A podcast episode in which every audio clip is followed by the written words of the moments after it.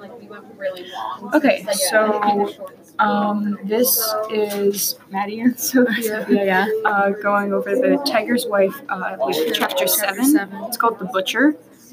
Kind of uh, questionable name. Uh, I'm gonna go first for a 30 second summary, but I'm gonna wait for 30 seconds to pass so you can count it. All right, five, four. Um, she's appreciating. Okay, so chapter seven is a, a story between a guy named Luka and kind of his family and his life and who he ends up marrying and stuff like that. And he kind of is a kind of scrawny kid. He doesn't have a lot to him, and his dad is like a butcher and is like super strict and doesn't like that his kid isn't tough. Now, fast forward a bunch of time living with his father who does not accept him, and he ends up marrying this one girl that he that he really doesn't want to marry because he doesn't actually like girls. He's gay, and so that he gets really complicated and starts abusing her. Okay, got it. that was really difficult because it's such a long uh, Yeah, yeah. chapter. A lot happens, yeah. All right, we'll start you at 115. Okay. Yeah. Yeah, 115 is really close. So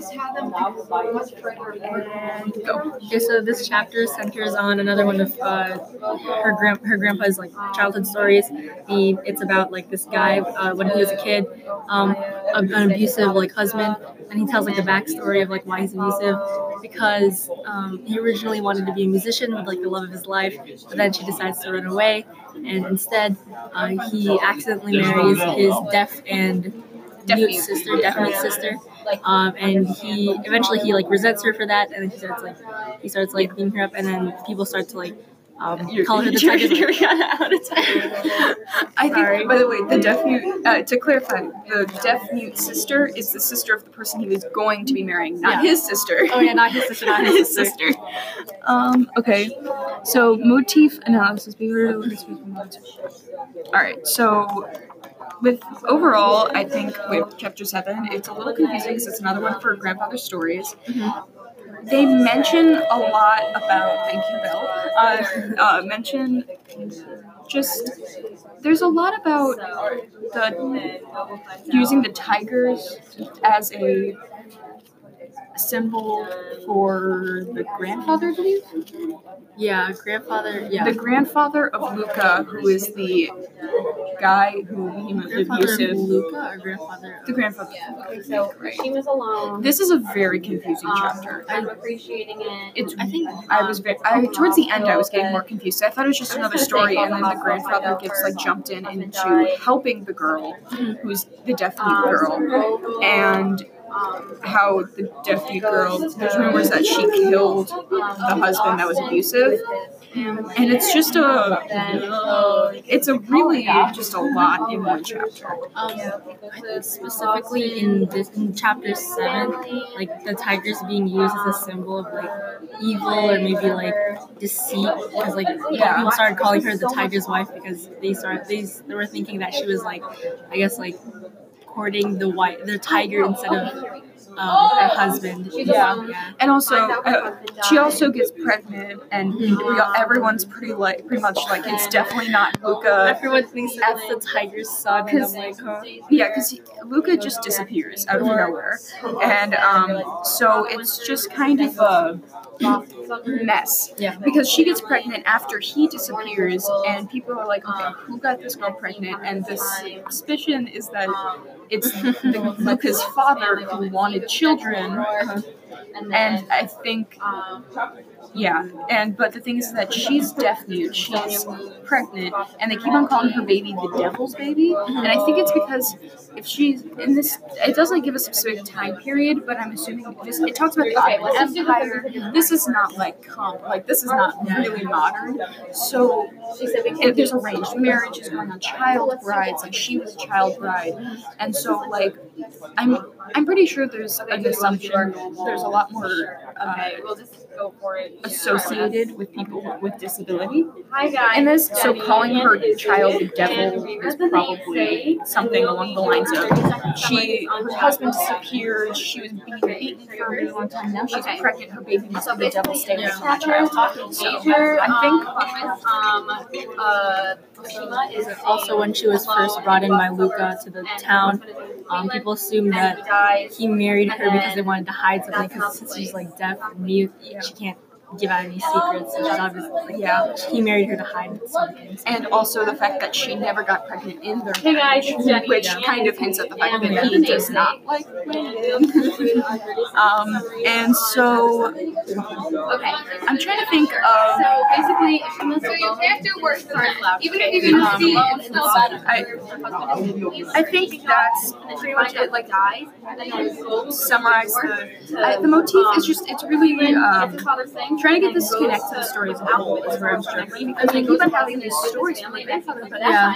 they're gonna connect. I feel like this is one of those books where it's not gonna be until the last chapter where everything makes sense. Yeah. Because nothing makes sense right now. Like I understand each chapter as an individual, but then how it connects to the rest of the uh, story makes absolutely no sense. Yeah, like right now it feels like more of like a collection of short stories instead of one big story. And then it goes back into the, into present time for her, where she's like, in the next chapter it goes into like present time, She was living alone And, somewhere else. And um, so where- she gets called what's the- where her and Zora, um, like her coworker, So, at the orphanage and very, like very sad moment. And so she keeps on like Goes back out remembering things about her to grandfather as time goes on, and clearly connects to something, but we haven't been shown that yet.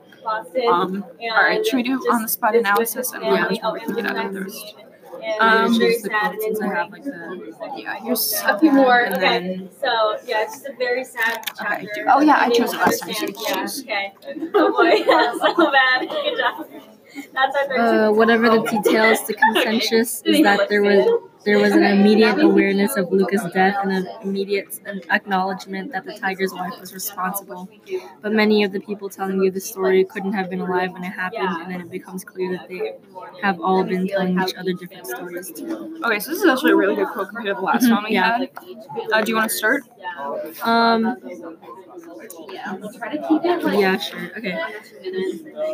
So they the author like repeats the words like immediate um, awareness and immediate acknowledgement, which kind of shows like how. Don't forget to confirm some context. Oh yes.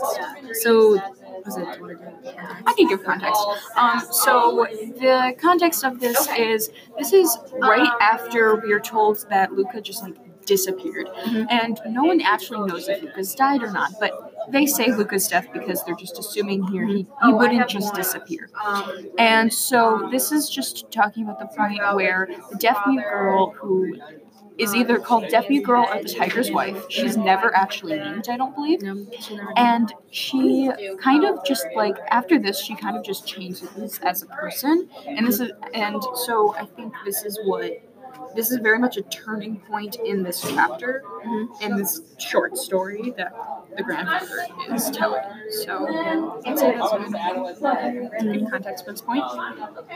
Yeah, so that's what I was saying. Like, um, the repetition of the word immediate kind of shows like how fast like speculation of her has like spread throughout the town, and how like how fast they just assumed that she had a role to play in his death.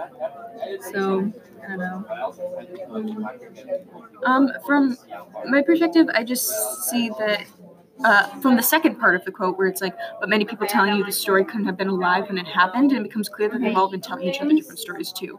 It definitely shows how like the rumors went around and how the more things spread, the more they change. And I think that so much of the story, although it's from grandfather's the grandfather's perspective, who had who eventually Yeah. was communicating with this girl, she couldn't tell. She's deaf mute. She did not tell him this story. This is all what he's heard. So no one can be really sure of anything being said in this story. And I think that there's definitely something that's going to relate to the bigger picture of the book as a whole. From the fact that no one actually knows for sure every single thing that's happened. It's just kind of a mishmash of rumors that we don't even know how accurate this whole thing is, even if the basic storyline is accurate. I I feel like this kind of reflects like this overall like the overall book how like Yeah, I mean, like her his her grandfather's stories are being passed by word of mouth to her and like they're kind of being passed to like us like we can't really yeah. Because every single person that goes through taints, like changes the story in some way, in some sense, whether they're doing it on purpose or not.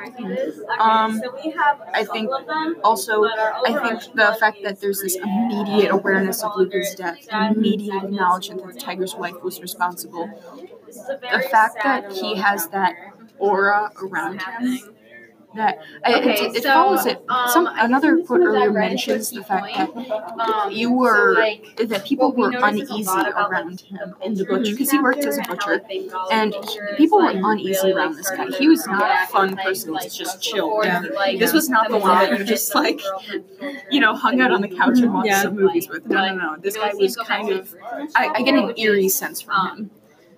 I don't feel comfortable. I would never feel comfortable next to this dude. So, So on page 179, I think um, it talks that- about how his and also father, the immediate um, knowledge of shaved his immediate head I, that not only is um, repetition Um, but it's also it says, kind of a um, hyperbole because there's no way the that door and locked anyone Yeah. can immediately know about any of this stuff. So, the significance that it was the I would Bengali say- to shave his head in the wake of a parent's death. Is there any other? time, there's more parts to young this. With the bathroom door open, he had laughed at the sight of his Application. fearless, grief-stricken father, Like, and so he was just a baby. Applications of real life. I would Um, hope I don't have to applicate this to real life.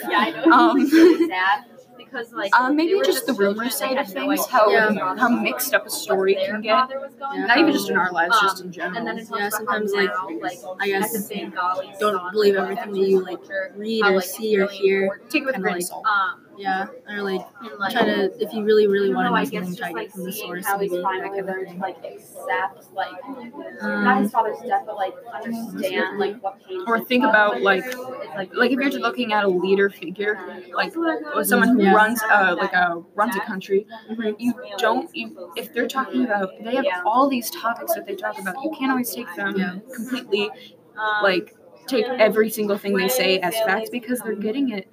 They're, they don't just have that knowledge; they're getting it from other sources, and so you have it's kind of just a reminder. We all know that. We all know this, but it's kind of a reminder of, uh, hey, maybe think about how many people this went through before you heard this story. You know?